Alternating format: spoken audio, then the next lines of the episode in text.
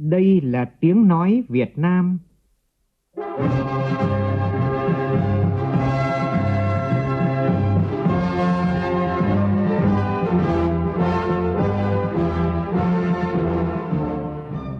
là tiếng nói Việt Nam, phát thanh từ Hà Nội, thủ đô nước Cộng hòa xã hội chủ nghĩa Việt Nam.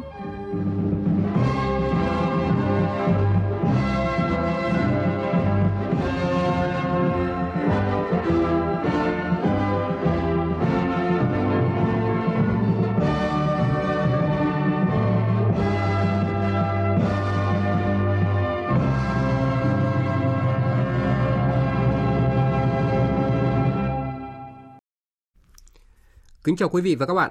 Mời quý vị và các bạn nghe chương trình Thời sự chiều của Đài Tiếng nói Việt Nam với những nội dung chính sau đây.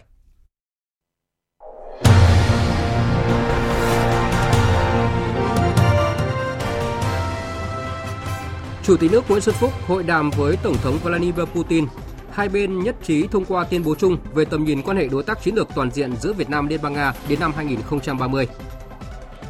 Thủ tướng Phạm Minh Chính chủ trì buổi làm việc trực tuyến giữa Thường trực Chính phủ với lãnh đạo chủ chốt thành phố Đà Nẵng về tình hình phát triển kinh tế xã hội. Mưa lớn tại miền Trung Tây Nguyên gây thiệt hại lớn cho nhiều tỉnh thành phố. Thủ tướng Chính phủ ra công điện chỉ đạo tập trung ứng phó khắc phục hậu quả thiên tai. Ủy ban Kiểm tra Trung ương tiếp tục xem xét kỷ luật một số cá nhân liên quan đến vi phạm của Ban cán sự Đảng Bộ Y tế nhiệm kỳ 2016-2021 chủ trì cuộc họp với Bộ Y tế, các chuyên gia và một số địa phương về công tác điều trị và biện pháp giảm tử vong do Covid-19, Phó Thủ tướng Vũ Đức Đam cho rằng 5,8% số ca F0 có triệu chứng nặng và nguy kịch hiện nay là tỷ lệ cao, đáng lo ngại. Sau khi Bộ Y tế thông báo gia hạn sử dụng thêm 3 tháng với hai lô vaccine Pfizer phòng COVID-19, sáng nay một số điểm tiêm vaccine cho học sinh cấp 2 tại Hà Nội thông báo tạm hoãn tiêm để chờ hướng dẫn mới. Nhóm nghiên cứu thuộc khoa vi sinh của Đại học Hồng Kông đã phân lập thành công chủng virus Omicron của virus SARS-CoV-2. Nhiều chuyên gia dịch tễ quốc tế cũng cho biết, ngày càng có nhiều dữ liệu cho thấy chủng mới này lây lan nhanh nhưng độc lực không quá mạnh.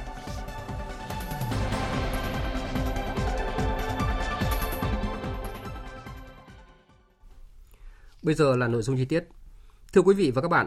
nhân dịp kỷ niệm lần thứ 46 Quốc khánh nước Cộng hòa Dân chủ Nhân dân Lào mùng 2 tháng 12 năm 1975, mùng 2 tháng 12 năm 2021.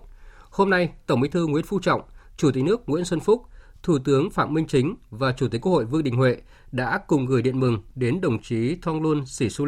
Tổng Bí thư Ban chấp hành Trung ương Đảng Nhân dân Cách mạng Lào, Chủ tịch nước Cộng hòa Dân chủ Nhân dân Lào, đồng chí Phan Khăm Phị Pha Phan, Thủ tướng Chính phủ nước Cộng hòa Dân chủ Nhân dân Lào và đồng chí Say Sổm Phon Phong Vi Hẳn, Chủ tịch Quốc hội nước Cộng hòa Dân chủ Nhân dân Lào. Bức điện có đoạn viết. Chúng tôi rất vui mừng và đánh giá cao những thành tựu to lớn có ý nghĩa lịch sử mà Đảng, Nhà nước và nhân dân các dân tộc Lào anh em đã giành được trong sự nghiệp bảo vệ và xây dựng đất nước suốt 46 năm qua, nhất là giai đoạn 35 năm tiến hành công cuộc đổi mới, giữ vững ổn định chính trị, quốc phòng, an ninh, duy trì phát triển kinh tế xã hội, ngay trong bối cảnh khó khăn do dịch bệnh không ngừng cải thiện mọi mặt đời sống của nhân dân, ngày càng nâng cao vai trò và vị thế của nước Cộng hòa Dân chủ Nhân dân Lào trên trường quốc tế. Chúng tôi tin tưởng chắc chắn dưới sự lãnh đạo sáng suốt của Đảng Nhân dân Cách mạng Lào do Tổng Bí thư Chủ tịch nước Song Thonglun Sĩ đứng đầu, nhân dân Lào anh em sẽ tiếp tục giành được nhiều thành tựu mới, to lớn hơn nữa, sớm chiến thắng dịch COVID-19, nhanh chóng phục hồi và tiếp tục phát triển kinh tế xã hội – thực hiện thắng lợi các mục tiêu mà nghị quyết Đại hội Đảng lần thứ 11 và kế hoạch phát triển kinh tế xã hội quốc gia 5 năm lần thứ 9 đã đề ra, xây dựng thành công đất nước Lào hòa bình, độc lập, dân chủ, thống nhất và thịnh vượng. Cùng ngày, Bộ trưởng Ngoại giao Bùi Thanh Sơn đã gửi điện mừng đến Bộ trưởng Ngoại giao Lào Xạ Lởm Say Cô Mạ Xít trưởng ban đối ngoại Trung ương Đảng Lê Hoài Trung cũng đã gửi thư mừng đến trưởng ban đối ngoại Trung ương Đảng Nhân dân Cách mạng Lào Thong Sa Văn Phum Vi Hàn. Trong khuôn khổ chuyến thăm chính thức Liên bang Nga, chiều qua theo giờ địa phương, tức đêm qua theo giờ Việt Nam, tại thủ đô Moscow, Chủ tịch nước Nguyễn Xuân Phúc đã có cuộc hội đàm với Tổng thống Liên bang Nga Vladimir Putin. Hai nhà lãnh đạo khẳng định năng lượng và dầu khí tiếp tục là một trong những trụ cột chính của quan hệ đối tác chiến lược toàn diện, mang lại lợi ích thiết thực cho hai nước. Phóng viên Vũ Dũng đưa tin từ Liên bang Nga. Tổng thống Putin nhiệt liệt chào mừng và đánh giá cao chuyến thăm Nga của Chủ tịch nước Nguyễn Xuân Phúc tạo động lực mạnh mẽ tăng cường quan hệ đối tác chiến lược toàn diện Việt Nam Nga. Chủ tịch nước Nguyễn Xuân Phúc bày tỏ vui mừng thăm lại Liên bang Nga và gặp Tổng thống Putin, người bạn lớn và thân thiết của nhân dân Việt Nam, khẳng định Việt Nam luôn coi trọng quan hệ hữu nghị truyền thống và đối tác chiến lược toàn diện với Liên bang Nga, mong muốn tăng cường mạnh mẽ hơn nữa hợp tác trên tất cả các lĩnh vực vì lợi ích chung của cả hai nước. Chủ tịch nước cũng chuyển lời chào và lời chúc tốt đẹp nhất của Tổng Bí thư Nguyễn Phú Trọng và các đồng chí lãnh đạo Đảng, Nhà nước Việt Nam đến Tổng thống Nga Putin.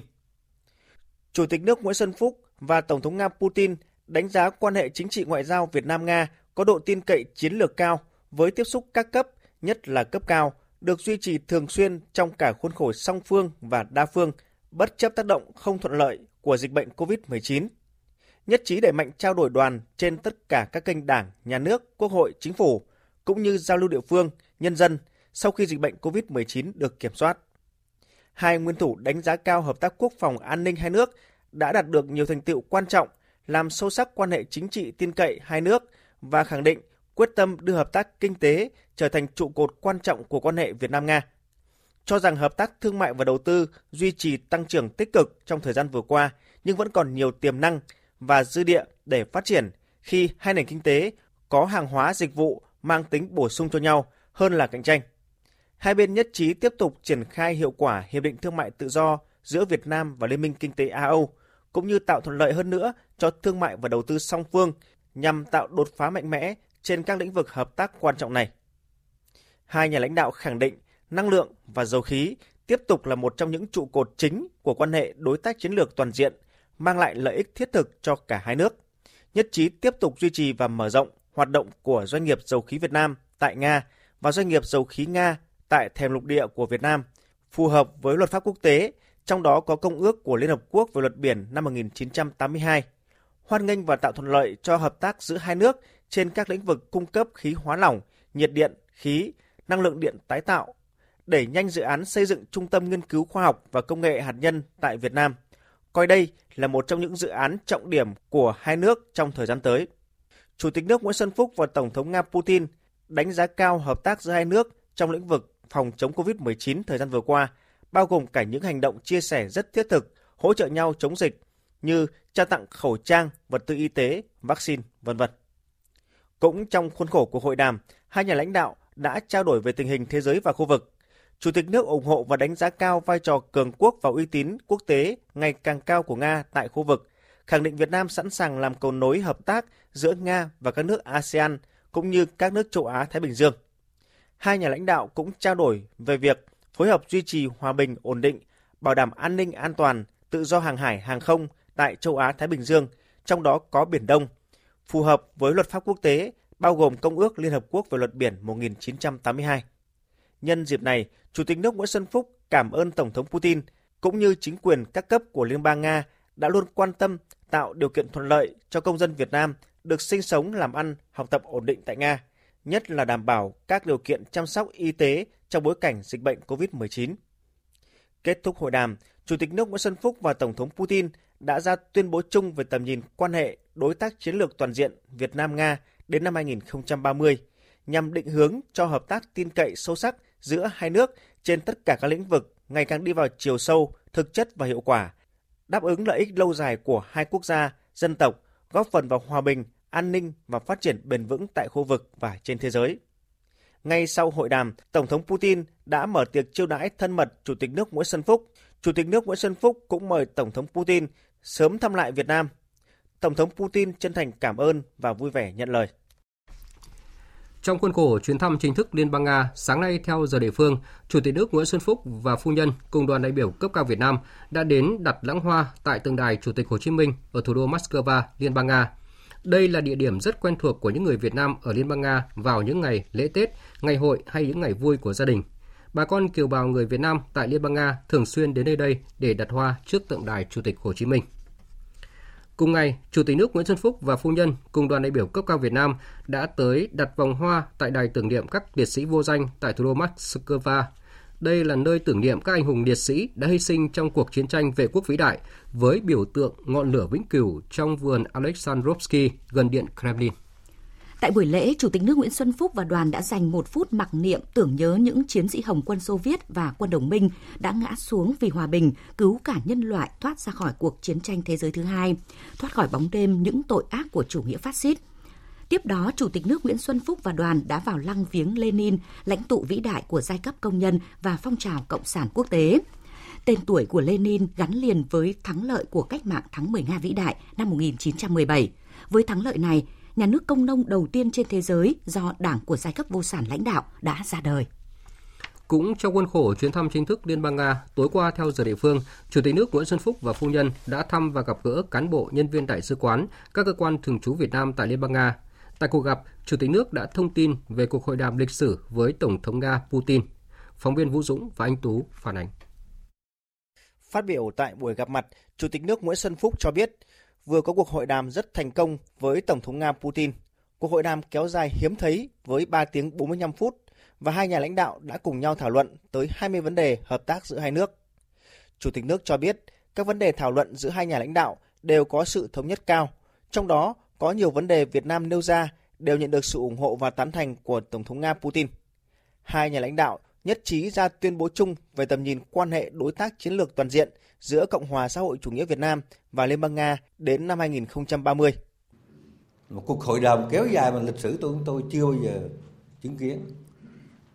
3 tiếng 45 phút, tức là gần 4 tiếng đồng hồ liên tục với 20 vấn đề mà Tổng thống Putin đưa ra cũng như những vấn đề có liên quan mà chúng ta đã chuẩn bị. Thì cái công này đó, thì trước hết là tôi, hôm nay có các đông đủ các đồng chí tôi biểu dương, đánh giá cao sự cố gắng của các cấp, các ngành của ủy ban liên chính phủ, đặc biệt là đồng chí đại sứ đặc mệnh toàn quyền Việt Nam ở Nga, cũng như cán bộ công nhân viên của nước ta tại Nga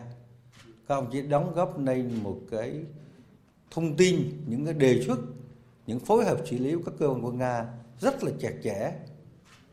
cho nên ngay từ đầu buổi đầu tiên ngày hôm nay, chúng ta đã có cuộc hội đàm rất thành công với nhiều nội dung quan trọng với tổng thống Putin. Nhân đây, tôi cũng thông tin đến các đồng chí biết một điều rất đáng mừng, đó là tất cả kiến nghị của chúng ta đều được Vladimir Putin đồng ý.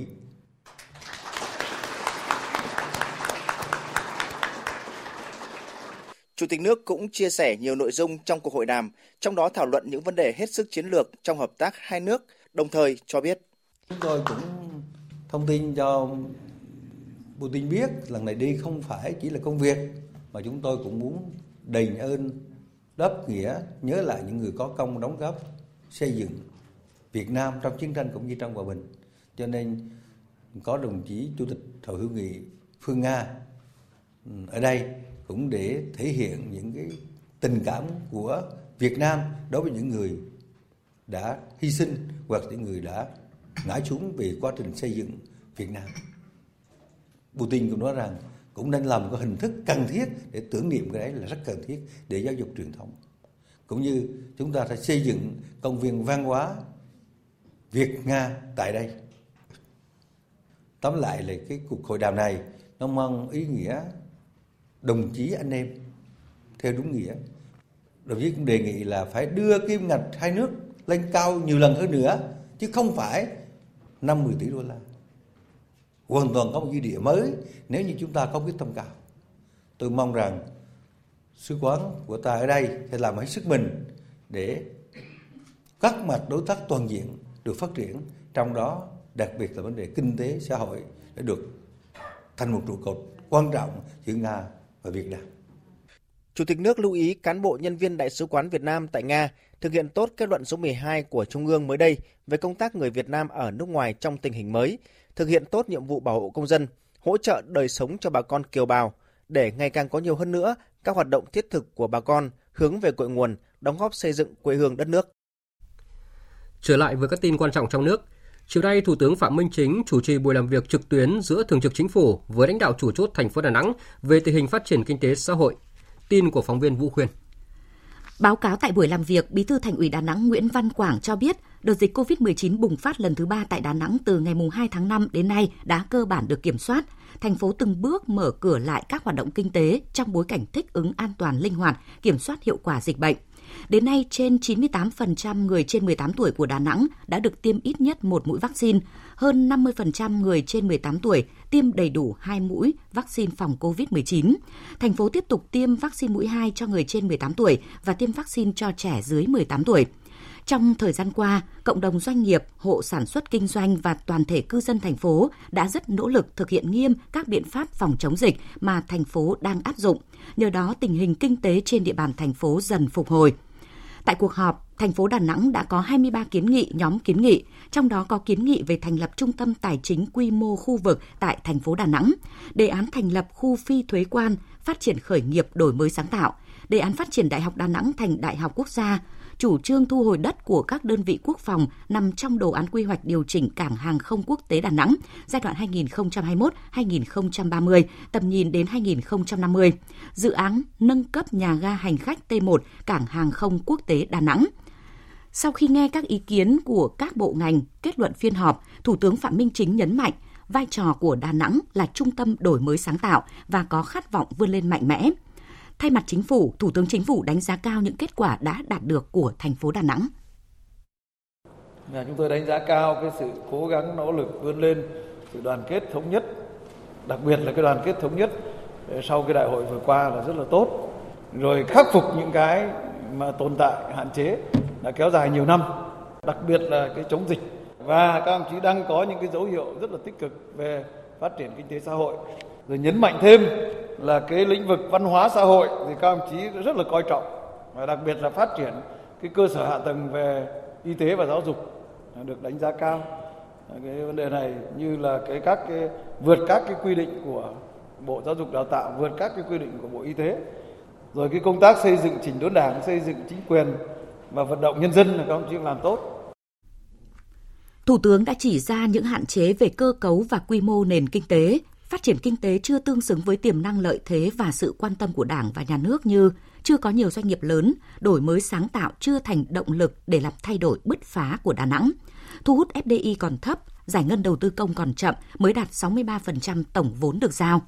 Trong thời gian tới, Thủ tướng yêu cầu thành phố Đà Nẵng cần phát huy tinh thần đoàn kết, tự lực tự cường, biến không thành có, biến khó thành dễ, đổi mới sáng tạo, khắc phục khó khăn, vươn lên. Đà Nẵng cùng với các bộ, các ngành, các ông chí tập trung triển khai cái nghị quyết đại hội 13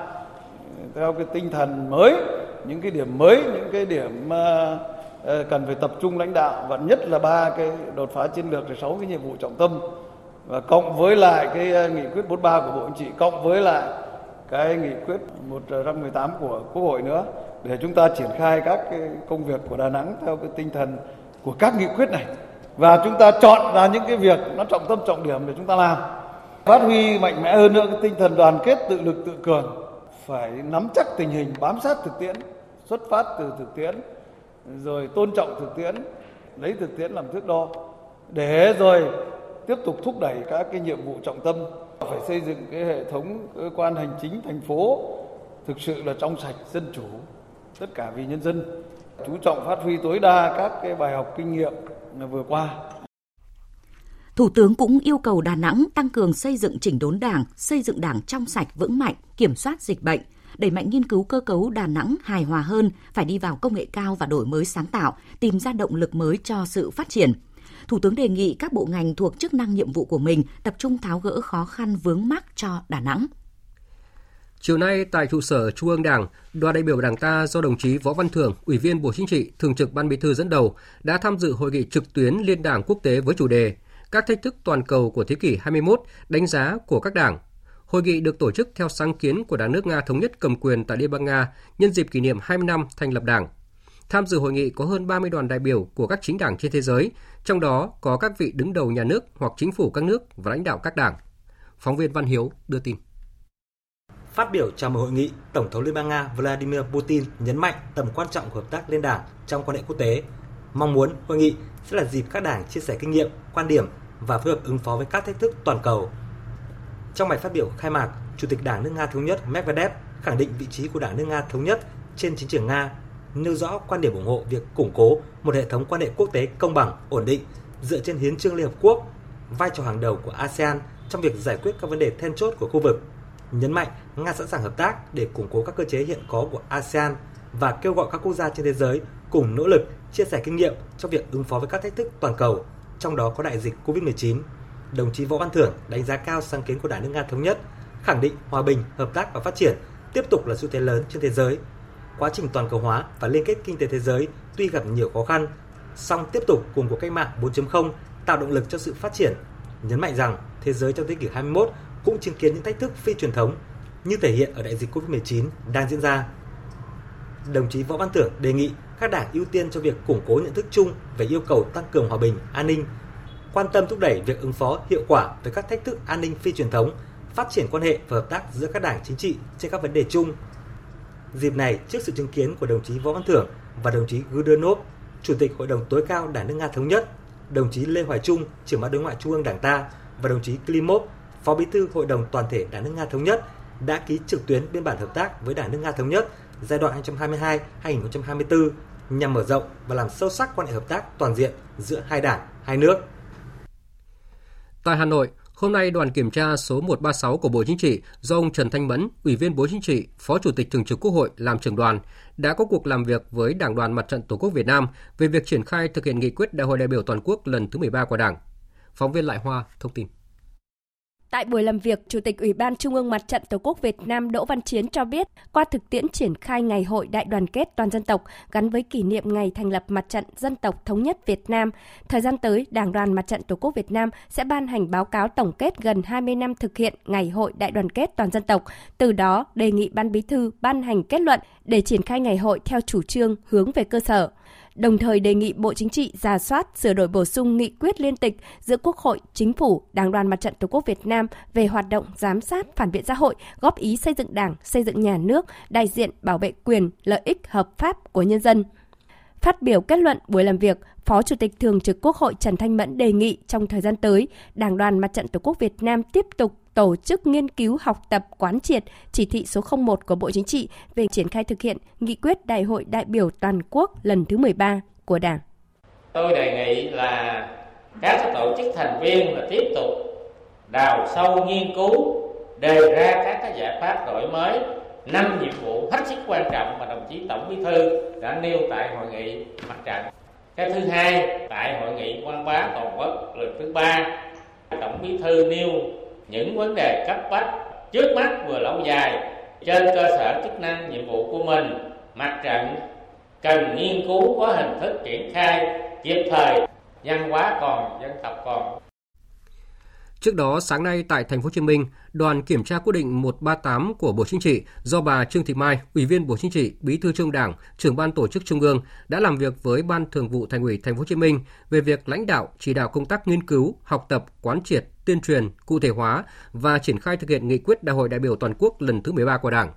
Cùng tham dự có ông Nguyễn Văn Nên, Ủy viên Bộ Chính trị, Bí thư Thành ủy Thành phố Hồ Chí Minh. Tin của phóng viên Hà Khánh thường trú tại Thành phố Hồ Chí Minh.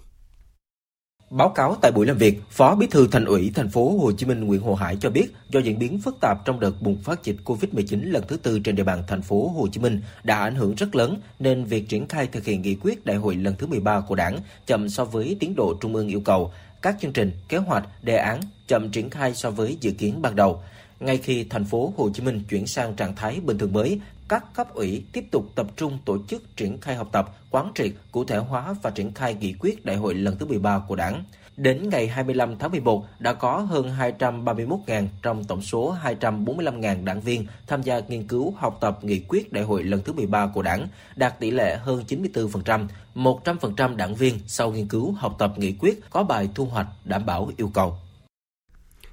Cũng tại thành phố Hồ Chí Minh, chiều nay Ban chấp hành Đảng bộ thành phố Hồ Chí Minh khóa 11 nhiệm kỳ 2020-2025 tổ chức hội nghị lần thứ 10 để xem xét thảo luận cho ý kiến về tình hình kinh tế xã hội năm 2022, chương trình phục hồi và phát triển kinh tế xã hội thành phố giai đoạn 2022-2025, kết quả công tác xây dựng Đảng, chính quyền, công tác dân vận và một số nội dung quan trọng khác. Ủy viên Bộ Chính trị, Bí thư Thành ủy Thành phố Hồ Chí Minh Nguyễn Văn Nên chủ trì. Phát biểu khai mạc, Bí thư Thành ủy Nguyễn Văn Nên nhấn mạnh các nhóm vấn đề kinh tế và xã hội trình ra hội nghị có ý nghĩa cực kỳ quan trọng. Bởi hơn lúc nào hết, đây là thời điểm rất cần những chủ trương, giải pháp, biện pháp quyết đoán và thực tế nhất để giúp thành phố phục hồi và tiếp tục phát triển. Người đứng đầu Đảng bộ thành phố Hồ Chí Minh đề nghị hội nghị cần tập trung sâu vào năm nhóm nội dung cụ thể. Trong đó, cần đánh giá khách quan toàn diện tình hình kinh tế văn hóa xã hội, quốc phòng an ninh, thu chi ngân sách năm 2021, đưa ra những phân tích, nhận định, dự báo cho năm 2022 và những năm tiếp theo, tạo đột phá ngay và tìm ra những nhân tố mới cho tăng trưởng kinh tế, ổn định đời sống của nhân dân, cải thiện môi trường đô thị và điều kiện sống dân cư, đảm bảo thích ứng sau đại dịch Covid-19.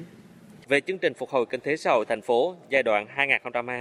2022-2025, ông Nguyễn Văn Nên cho rằng đây là chương trình rất quan trọng trong bối cảnh thích ứng an toàn, linh hoạt, kiểm soát hiệu quả dịch Covid-19. Thành phố quyết tâm không thay đổi mục tiêu, chỉ tiêu do Đại hội 11 đề ra, nhưng để đạt được mục tiêu đó là hết sức khó khăn, đòi hỏi ý chí và quyết tâm chính trị rất lớn của toàn đảng bộ. Đặc biệt, Bí thư Thành ủy Nguyễn Văn Nên cho rằng có một khuyết điểm là không thiếu chủ trương, nghị quyết, chương trình hành động, song tổ chức thực hiện luôn là khâu yếu và đề nghị phải khắc phục. Tôi đề nghị các đồng chí hãy tìm phương cách, cơ chế,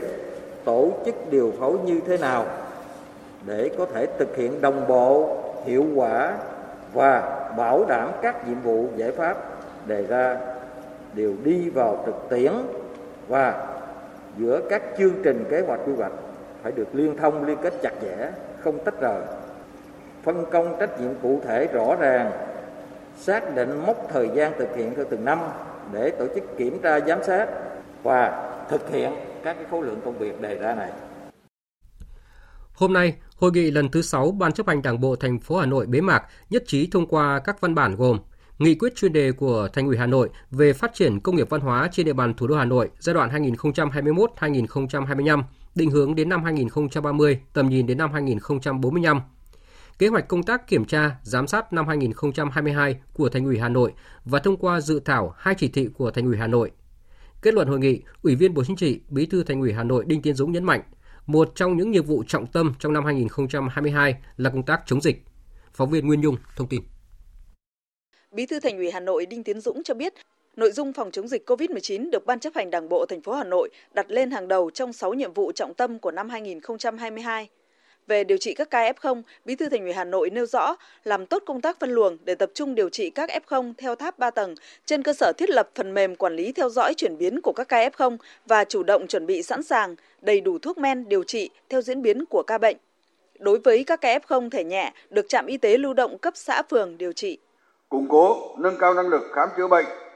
nhân lực y tế, cơ sở vật chất, trang thiết bị máy móc, vật tư y tế, thuốc chữa bệnh, hệ thống oxy tại các trạm y tế, xã phường, thị trấn và trạm y tế lưu động. Tổ chức điều trị cho các ca F0 nhẹ và không triệu chứng tại cơ sở. Tổ chức điều trị cho các ca F0 thể nhẹ và không triệu chứng ngay tại nhà nếu đáp ứng các điều kiện và phù hợp với diễn biến tình hình dịch bệnh. Đồng thời, khẩn trương giả soát để tiếp tục mở rộng các cơ sở thu dung điều trị các ca F0 thể nhẹ và không triệu chứng đảm bảo chủ động trong mọi tình huống của dịch bệnh. Để chủ động cho các tình huống, Bí thư Thành ủy Hà Nội nêu giải pháp tiếp tục huy động tối đa sự tham gia của các bệnh viện, cơ sở y tế của các bộ ngành trung ương đóng trên địa bàn, các cơ sở y tế ngoài công lập, y bác sĩ đã nghỉ hưu, sinh viên ngành y của thành phố để bổ sung lực lượng kịp thời cho công tác phòng chống dịch bệnh. Tiêm vaccine được thành phố Hà Nội tiếp tục xác định là giải pháp cơ bản. Tiếp tục triển khai kế hoạch tiêm vaccine phòng COVID-19 cho người dân và trẻ em từ 12 đến 18 tuổi, đảm bảo an toàn và hiệu quả, xây dựng phương án cụ thể, chuẩn bị kỹ lưỡng các điều kiện đảm bảo an toàn để sớm tổ chức cho các cháu học sinh cấp 3, cấp 2 tại các quận huyện, thị xã đi học trở lại. Thường xuyên tầm soát, xét nghiệm y tế, đảm bảo thực sự an toàn cho các thầy cô giáo và các cháu học sinh khi quay trở lại trường học. Đến nay, thành phố đã thực hiện tiêm phủ vaccine mũi 1 cho trên 94%, mũi 2 cho trên 83% người dân từ đủ 18 tuổi trở lên. Hiện thành phố đang tổ chức tiêm cho trẻ em từ 12 đến 18 tuổi. Cùng với đó, thành phố tập trung đầu tư các khu thu dung, chăm sóc điều trị theo mô hình tháp 3 tầng. Bí thư Thành ủy Hà Nội Đinh Tiến Dũng yêu cầu người đứng đầu cấp ủy chính quyền, các quận huyện thị xã căn cứ tình hình thực tiễn dịch bệnh để quyết định và chịu trách nhiệm về việc cho học sinh đi học trở lại trên địa bàn nơi nào lơ là, chủ quan, mất cảnh giác để lây lan dịch bệnh sẽ cương quyết xử lý trách nhiệm người đứng đầu và các bộ phận cán bộ công chức liên quan.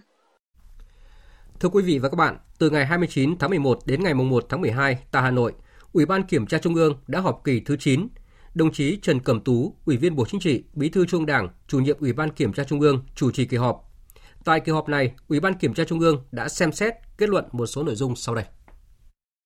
Xem xét kết quả kiểm tra khi có dấu hiệu vi phạm đối với Ban Thường vụ Đảng ủy Bộ đội Biên phòng tỉnh Trà Vinh và một số cán bộ đảng viên, Ủy ban Kiểm tra Trung ương nhận thấy Ban Thường vụ Đảng ủy Bộ đội Biên phòng tỉnh Trà Vinh đã vi phạm các nguyên tắc, quy chế làm việc, thiếu trách nhiệm, buông lỏng quản lý chỉ đạo, thiếu kiểm tra, giám sát để Bộ đội Chỉ huy Bộ đội Biên phòng tỉnh và nhiều cán bộ đảng viên liên quan, trong đó có cán bộ lãnh đạo chủ chốt và chỉ huy các đơn vị trực thuộc thiếu tu dưỡng, rèn luyện phẩm chất chính trị, đạo đức, lối sống, vi phạm các quy định của Đảng, pháp luật của nhà nước và quy định của Bộ Quốc phòng trong công tác đấu tranh phòng, chống buôn lậu trong quản lý sử dụng tài chính, tài sản. Những vi phạm nêu trên đã gây hậu quả nghiêm trọng, thiệt hại lớn về tiền và tài sản của nhà nước, ảnh hưởng xấu đến uy tín của tổ chức đảng và lực lượng bộ đội biên phòng, gây bức xúc trong xã hội. Xét nội dung, tính chất, mức độ, hậu quả vi phạm, căn cứ quy định của Đảng về xử lý kỷ luật tổ chức Đảng và đảng viên vi phạm, Ủy ban Kiểm tra Trung ương quyết định thi hành kỷ luật. Cảnh cáo Ban Thường vụ Đảng ủy Bộ đội Biên phòng tỉnh Trà Vinh các nhiệm kỳ 2015-2020, 2020-2025 khai trừ ra khỏi Đảng các đồng chí Đại tá Phạm Văn Trên, nguyên Phó Bí thư Đảng ủy, nguyên Chỉ huy trưởng Bộ đội Biên phòng tỉnh, Thượng tá Nguyễn Văn Hùng, nguyên Đảng ủy viên Bộ đội Biên phòng tỉnh, nguyên Phó Bí thư Đảng ủy, nguyên đồn trưởng đồn biên phòng cửa khẩu Cảng Trường Long Hòa, Thượng úy Sơn Hoàng Ngự, cán bộ đồn biên phòng cửa khẩu Cảng Trường Long Hòa, Thượng tá Lê Văn Phương, nguyên Phó trưởng phòng Cảnh sát Giao thông Đường Thủy, Công an tỉnh Trà Vinh và Phạm Hồ Hải, trưởng đại diện Cảng Hàng Hải Cần Thơ tại Duyên Hải, tỉnh Trà Vinh. Cách chức tất cả các chức vụ trong Đảng các đồng chí Đại tá Nguyễn Văn Ri, nguyên Bí thư Đảng ủy, nguyên Chính ủy Bộ đội Biên phòng tỉnh, Thượng tá Nguyễn Quốc Viễn, Phó Tham mưu trưởng Bộ đội Biên phòng tỉnh, Bí thư Đảng ủy Phòng Tham mưu, nguyên Phó Bí thư Đảng ủy, nguyên Đồn trưởng Đồn Biên phòng Long Vĩnh và Thiếu tá Nguyễn Minh Sơn, Đảng ủy viên Bộ đội Biên phòng tỉnh, Phó Bí thư Đảng ủy, Đồn trưởng Đồn Biên phòng Long Vĩnh. Cảnh cáo đồng chí Đỗ Hữu Lộc, tỉnh ủy viên, Bí thư Đảng ủy, Chính ủy Bộ đội Biên phòng tỉnh Trà Vinh. Ủy ban Kiểm tra Trung ương đề nghị Ban Bí thư xem xét thi hành kỷ luật đồng chí Phạm Thái Sơn, Phó chủ nhiệm Cục Hậu cần, Bộ Tư lệnh Bộ đội Biên phòng, nguyên tỉnh ủy viên, nguyên Phó Bí thư Đảng ủy, nguyên Chỉ huy trưởng Bộ đội Biên phòng tỉnh Trà Vinh. Ủy ban Kiểm tra Trung ương yêu cầu Ban Thường vụ tỉnh ủy, Ban Thường vụ Đảng ủy Bộ đội Biên phòng tỉnh Trà Vinh kiểm điểm nghiêm túc, rút kinh nghiệm, chỉ đạo và xem xét trách nhiệm, xử lý kỷ luật các tổ chức cá nhân có liên quan đến vi phạm nêu trên tiếp tục xem xét xử lý kỷ luật một số cá nhân có liên quan đến vi phạm của Ban Cán sự Đảng Bộ Y tế nhiệm kỳ 2016-2021, Ủy ban Kiểm tra Trung ương quyết định thi hành kỷ luật. Cảnh cáo đồng chí Nguyễn Nam Liên, Phó Bí thư Đảng ủy, trưởng Ban Tổ chức Đảng ủy Bộ, Bí thư Đảng ủy, vụ trưởng vụ kế hoạch tài chính, khiển trách các đồng chí Nguyễn Huy Quang, nguyên ủy viên Ban Thường vụ, nguyên chủ nhiệm Ủy ban Kiểm tra Đảng ủy Bộ, nguyên bí thư tri bộ, nguyên vụ trưởng vụ pháp chế, và Trần Quý Tường, nguyên bí thư tri bộ, nguyên cục trưởng Cục Công nghệ Thông tin Bộ Y tế. Ủy ban Kiểm tra Trung ương đề nghị Ban Bí thư xem xét thi hành kỷ luật đồng chí Cao Minh Quang, nguyên Ủy viên Ban Cán sự Đảng, nguyên Đảng ủy viên, nguyên Thứ trưởng Bộ Y tế. Sau khi xem xét báo cáo đề nghị thi hành kỷ luật của Ban Thường vụ tỉnh ủy Quảng Ninh, Ủy ban Kiểm tra Trung ương nhận thấy Ban Thường vụ huyện ủy Cô Tô nhiệm kỳ 2020-2025 đã thiếu trách nhiệm, buông lỏng lãnh đạo, chỉ đạo, thiếu kiểm tra, giám sát để một số cán bộ, đảng viên, trong đó có cán bộ, lãnh đạo chủ chốt và người đứng đầu thiếu tu dưỡng, rèn luyện phẩm chất chính trị, đạo đức, lối sống, vi phạm quy định về những điều đảng viên không được làm, quy định về trách nhiệm nêu gương. Đồng chí Lê Hùng Sơn, tỉnh ủy viên, bí thư huyện ủy, chủ tịch Ủy ban Nhân dân huyện Cô Tô vi phạm quy chế làm việc, thiếu tu dưỡng rèn luyện, vi phạm nghiêm trọng phẩm chất chính trị, đạo đức lối sống, vi phạm quy định về những điều đảng viên không được làm, quy định về trách nhiệm nêu gương, quan hệ bất chính với cán bộ thuộc quyền. Những vi phạm nêu trên đã gây dư luận, ảnh hưởng xấu đến uy tín của tổ chức đảng, chính quyền và hình ảnh của người cán bộ, đảng viên.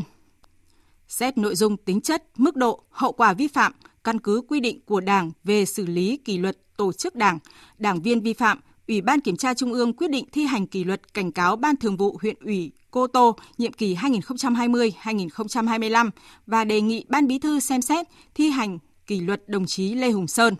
Ủy ban Kiểm tra Trung ương yêu cầu Ban Thường vụ tỉnh ủy Quảng Ninh nghiêm túc kiểm điểm, rút kinh nghiệm, tăng cường lãnh đạo chỉ đạo, kiểm tra, giám sát công tác quản lý, giáo dục, rèn luyện cán bộ, đảng viên và việc thực hiện kỷ luật lao động. Xem xét báo cáo đề nghị thi hành kỷ luật của Ban Thường vụ tỉnh ủy Lào Cai, Ủy ban Kiểm tra Trung ương nhận thấy đồng chí Đàm Quang Vinh, tỉnh ủy viên, bí thư đảng ủy, tránh thanh tra tỉnh Lào Cai đã không trung thực trong việc báo cáo, kê khai lý lịch, sử dụng văn bằng không hợp pháp, vi phạm tiêu chuẩn đảng viên, tiêu chuẩn cấp ủy viên và quy định về những điều đảng viên không được làm. Ủy ban Kiểm tra Trung ương đề nghị Ban Bí thư xem xét thi hành kỷ luật đồng chí Đàm Quang Vinh, yêu cầu Ban Thường vụ tỉnh ủy Lào Cai nghiêm túc kiểm điểm rút kinh nghiệm trong công tác quản lý cán bộ. Xem xét kết quả giám sát một số tổ chức đảng và đảng viên, bên cạnh những ưu điểm, Ủy ban Kiểm tra Trung ương nhận thấy Ban Thường vụ tỉnh ủy và các đồng chí thường trực tỉnh ủy Sơn La còn có một số vi phạm, khuyết điểm, hạn chế, thiếu trách nhiệm trong lãnh đạo, chỉ đạo, kiểm tra giám sát để xảy ra một số vi phạm, khuyết điểm trong công tác quản lý, sử dụng đất đai và thực hiện các dự án đầu tư. Ủy ban Kiểm tra Trung ương yêu cầu Ban Thường vụ tỉnh ủy và các đồng chí thường trực tỉnh ủy Sơn La kiểm điểm nghiêm túc, rút kinh nghiệm, khắc phục kịp thời những vi phạm, khuyết điểm, hạn chế đã được chỉ ra, báo cáo kết quả về Ủy ban Kiểm tra Trung ương. Ban cán sự Đảng Ủy ban Nhân dân tỉnh Gia Lai nhiệm kỳ 2016-2021 và đồng chí Phó Bí thư tỉnh ủy, Bí thư Ban cán sự Đảng, Chủ tịch Ủy ban Nhân dân tỉnh Gia Lai có một số vi phạm khuyết điểm trong việc tham mưu ban hành và tổ chức thực hiện quy chế làm việc thiếu trách nhiệm, buông lỏng quản lý, điều hành, quản lý việc thực hiện các dự án để xảy ra nhiều vi phạm khuyết điểm trong việc quy hoạch, quản lý, sử dụng đất đai, đầu tư, đấu thầu và bảo vệ môi trường – những vi phạm khuyết điểm trên của Ban cán sự Đảng và đồng chí Phó Bí thư tỉnh ủy, Bí thư Ban cán sự Đảng, Chủ tịch Ủy ban nhân dân tỉnh Gia Lai cần phải được tiếp tục kiểm tra, làm rõ. Xem xét kết quả kiểm tra việc thực hiện nhiệm vụ kiểm tra, giám sát, thi hành kỷ luật trong Đảng đối với Ban Thường vụ tỉnh ủy và Ủy ban kiểm tra tỉnh ủy, kiểm tra tài chính Đảng đối với Ban Thường vụ tỉnh ủy tỉnh Hải Dương, Ủy ban kiểm tra Trung ương nhận thấy bên cạnh những ưu điểm Ban Thường vụ tỉnh ủy và Ủy ban Kiểm tra tỉnh ủy Hải Dương còn có một số vi phạm khuyết điểm, hạn chế trong lãnh đạo chỉ đạo, tổ chức thực hiện nhiệm vụ kiểm tra, giám sát, thi hành kỷ luật trong Đảng và việc quản lý sử dụng tài chính, tài sản của Đảng. Ủy ban Kiểm tra Trung ương yêu cầu Ban Thường vụ tỉnh ủy và Ủy ban Kiểm tra tỉnh ủy Hải Dương nghiêm túc kiểm điểm, rút kinh nghiệm, khắc phục kịp thời những vi phạm, khuyết điểm, hạn chế đã được chỉ ra.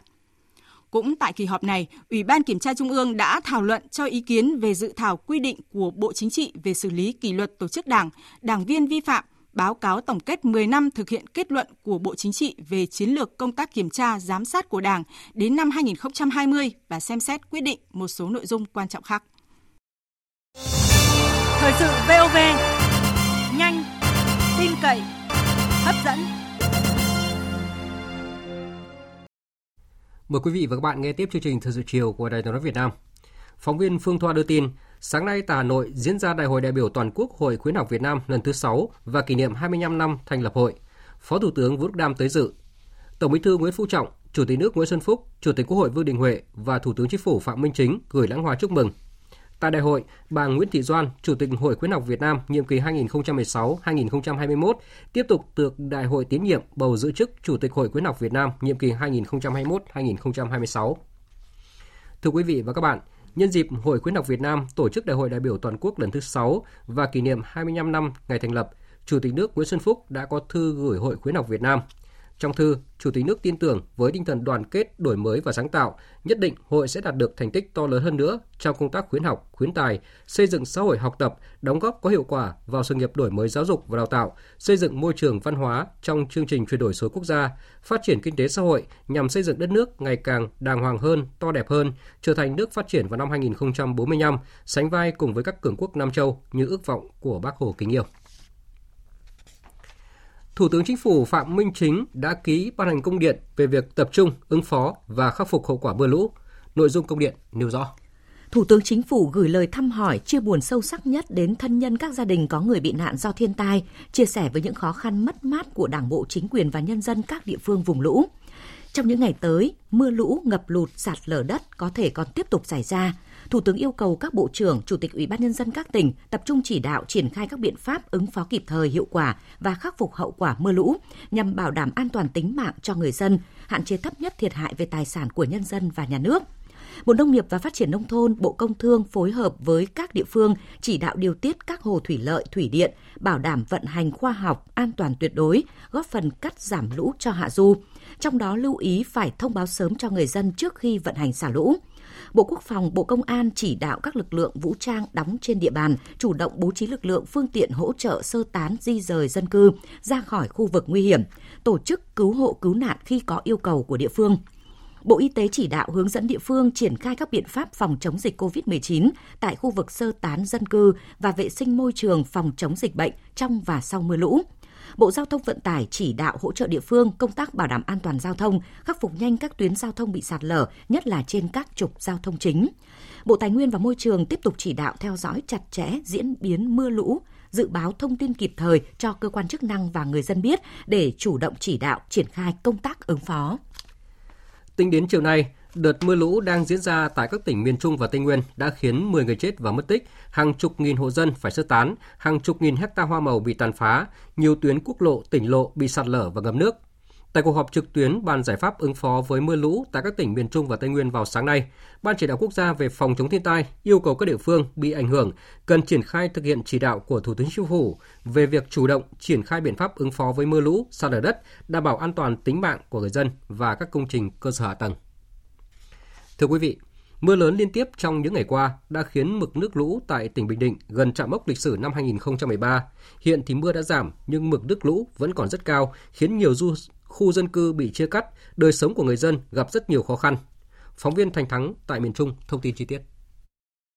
Đến chiều nay, tại các vùng thấp trũng ở huyện Tuy Phước, tỉnh Bình Định vẫn còn ngập sâu, có nơi ngập khoảng 1 mét, giao thông vẫn còn chia cắt, nặng nhất là tỉnh lộ 640 qua các xã Phước Thắng, Phước Hòa vẫn còn ngập sâu, chưa thể lưu thông. Sau 4 ngày mưa lớn, hôm nay, lực lượng chức năng huyện Tuy Phước phải dùng cano để đưa nhu yếu phẩm đến người dân bị cô lập trong lũ. Mưa lũ những ngày qua tại tỉnh Bình Định đã làm 3 người chết, 2 người bị thương và hơn 31.000 ngôi nhà bị ngập nước. Ủy ban Nhân dân tỉnh Bình Định đã chỉ đạo các địa phương, sở ngành, đơn vị liên quan tiếp tục thực hiện các giải pháp bảo vệ an toàn giao thông, tính mạng và tài sản của người dân, bảo vệ các công trình, khắc phục các sự cố do mưa lũ. Đồng thời, lưu ý các địa phương phải cung cấp đầy đủ nhu yếu phẩm cho người dân vùng đang bị cô lập.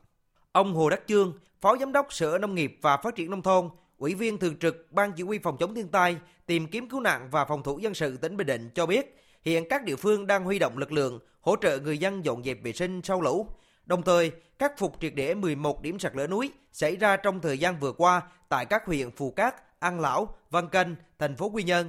Tình trạng mà ngập hiện nay vẫn còn nhưng mà có xu thế một vài ngày tới nữa là hết. Chúng tôi đang tham mưu cho ủy ban tỉnh ờ, có văn bản chỉ đạo có mấy cái như này đối với công tác giao thông khắc phục sạt lở của các cái tuyến đường vừa rồi nó sạt lở mà nó lại bị mưa nữa cho nên là chưa thông tuyến bây giờ là thông tuyến hết bên ngành y tế là phải chuẩn bị các cái điều kiện về thuốc men tiêu độc khử trùng nhất là các cái giếng mà bị ngập nước Tại tỉnh Phú Yên, chiều nay, lũ trên các sông trong địa phương đang giảm chậm nhưng còn rất cao. Tại thành phố Tuy Hòa và nhiều khu dân cư ở các huyện thị xã tỉnh Phú Yên bị ngập chìm trong nước lũ. Các địa phương đang tập trung mọi nguồn lực để khắc phục hậu quả do mưa lũ và thiên tai gây ra.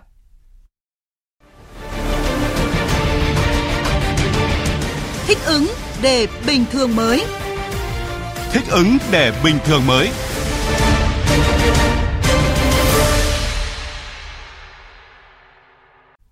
Thưa quý vị và các bạn, Trước tình hình tỷ lệ tử vong do dịch COVID-19 ở một số tỉnh thành phố có xu hướng gia tăng hoặc vẫn ở mức cao, chiều nay tại trụ sở chính phủ, Phó Thủ tướng Vũ Đức Đam, Phó trưởng ban chỉ đạo quốc gia về phòng chống dịch COVID-19 đã chủ trì cuộc họp với Bộ Y tế, các chuyên gia và một số địa phương về công tác điều trị và biện pháp giảm tử vong do COVID-19. Tại đây, Phó Thủ tướng Vũ Đức Đam cho rằng 5,8% số ca F0 có triệu chứng nặng và nguy cơ nguy kịch hiện nay là tỷ lệ cao, đáng lo ngại.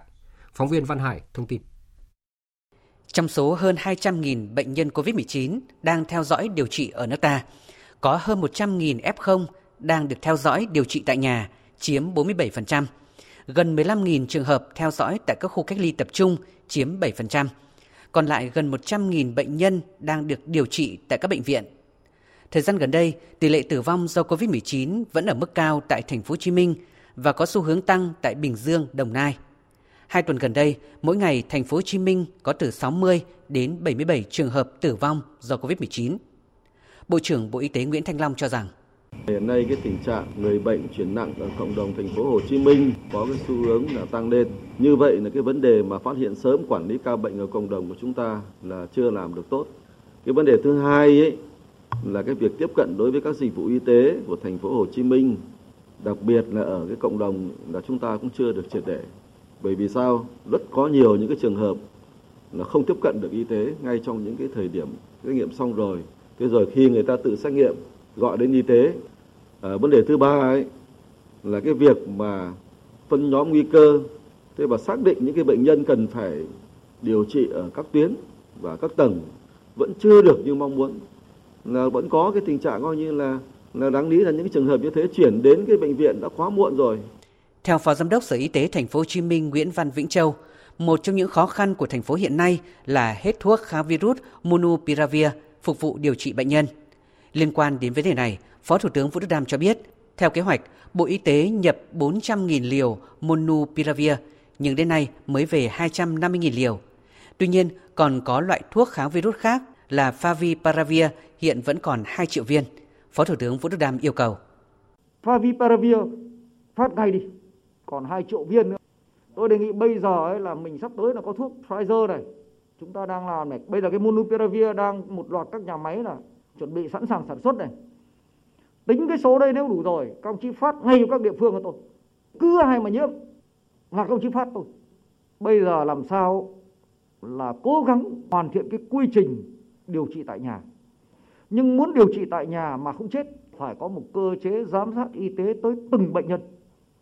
Hai tầng, tầng thứ nhất là cái hệ thống mà từ xa, thăm khám từ xa, rất khoát không được để ai ở nhà mà không được có địa chỉ thăm khám từ xa. Cái tầng thứ hai là tầng trên thực địa. Khẳng định dù có hơn 85% số bệnh nhân COVID-19 nhẹ và không có triệu chứng, nhưng 5,8% số ca F0 có triệu chứng nặng và nguy kịch là tỷ lệ cao đáng lo ngại. Phó Thủ tướng Vũ Đức Đam cũng yêu cầu các địa phương kiểm soát tình hình dịch để kiềm chế số ca mắc, tổ chức tiêm vét vaccine phòng COVID-19 cho người già và người có bệnh nền là những trường hợp nguy cơ cao chuyển bệnh nặng nếu bị lây nhiễm.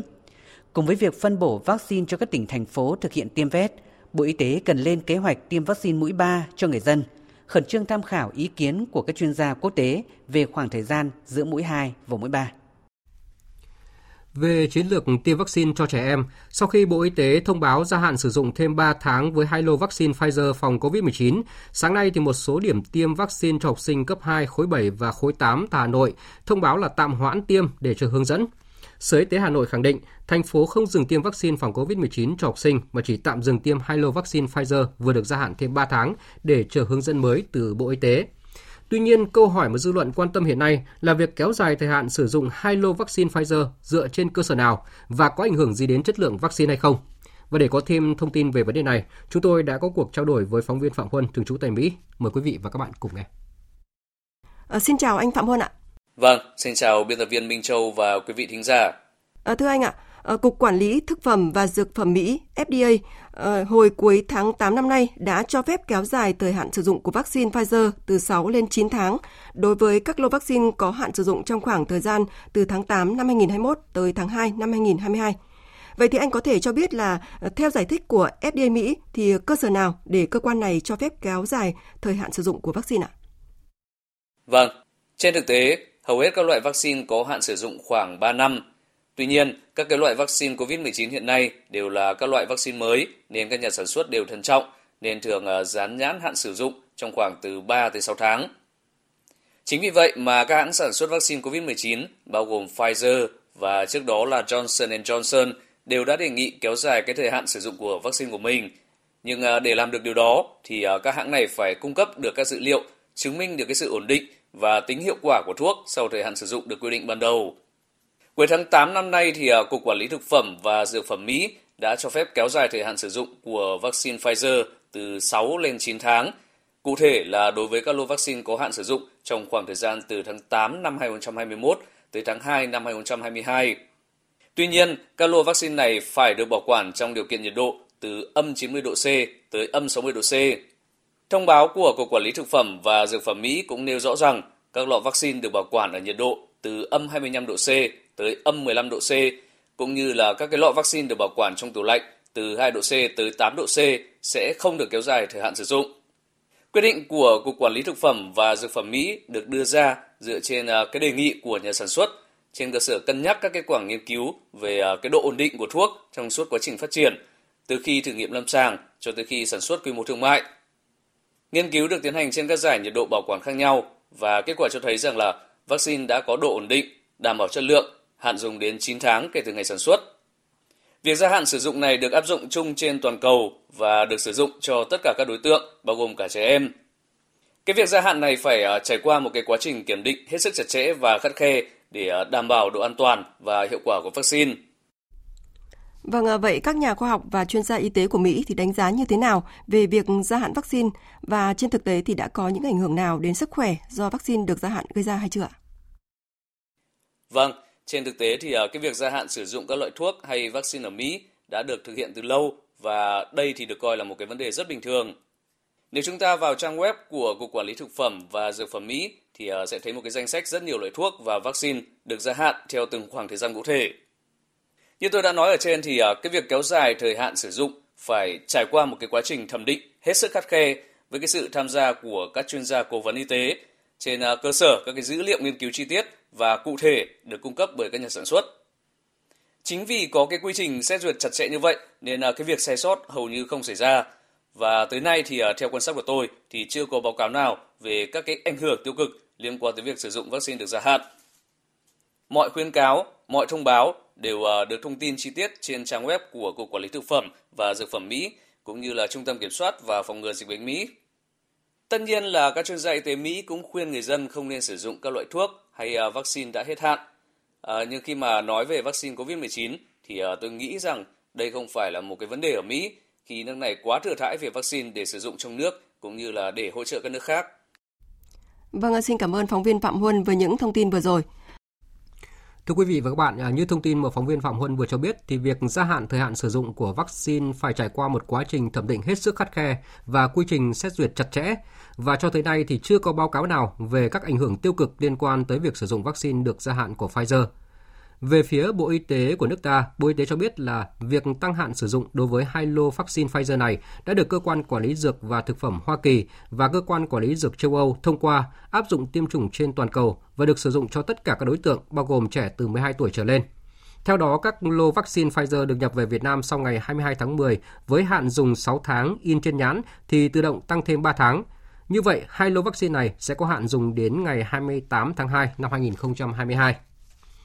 về biến thể mới của virus SARS-CoV-2 Omicron, dù nước ta chưa phát hiện trường hợp nhiễm biến thể mới này, nhưng để ngăn chặn nguy cơ xâm nhập và lây lan của biến thể mới vào Việt Nam, Viện Vệ sinh Dịch tế Trung ương đã chủ động kết nối với Tổ chức Y tế Thế giới và các trường đại học chuyên ngành trên thế giới để thường xuyên cập nhật thông tin, đồng thời tăng cường phân tích các mẫu những trường hợp F0 có tiền sử dịch tễ về từ các khu vực Nam Phi và thực hiện giải trình tự gen các trường hợp nghi ngờ nhiễm biến thể mới này. Trong khi đấy, thì nhóm nghiên cứu thuộc kho vi sinh của Đại học Hồng Kông thông báo đã phân lập thành công chủng virus Omicron từ các bệnh phẩm lâm sàng. Phóng viên Bích Thuận thường trú tại Bắc Kinh, Trung Quốc thông tin. Đây là nhóm nghiên cứu đầu tiên ở châu Á phân lập và nuôi cấy thành công biến thể Omicron.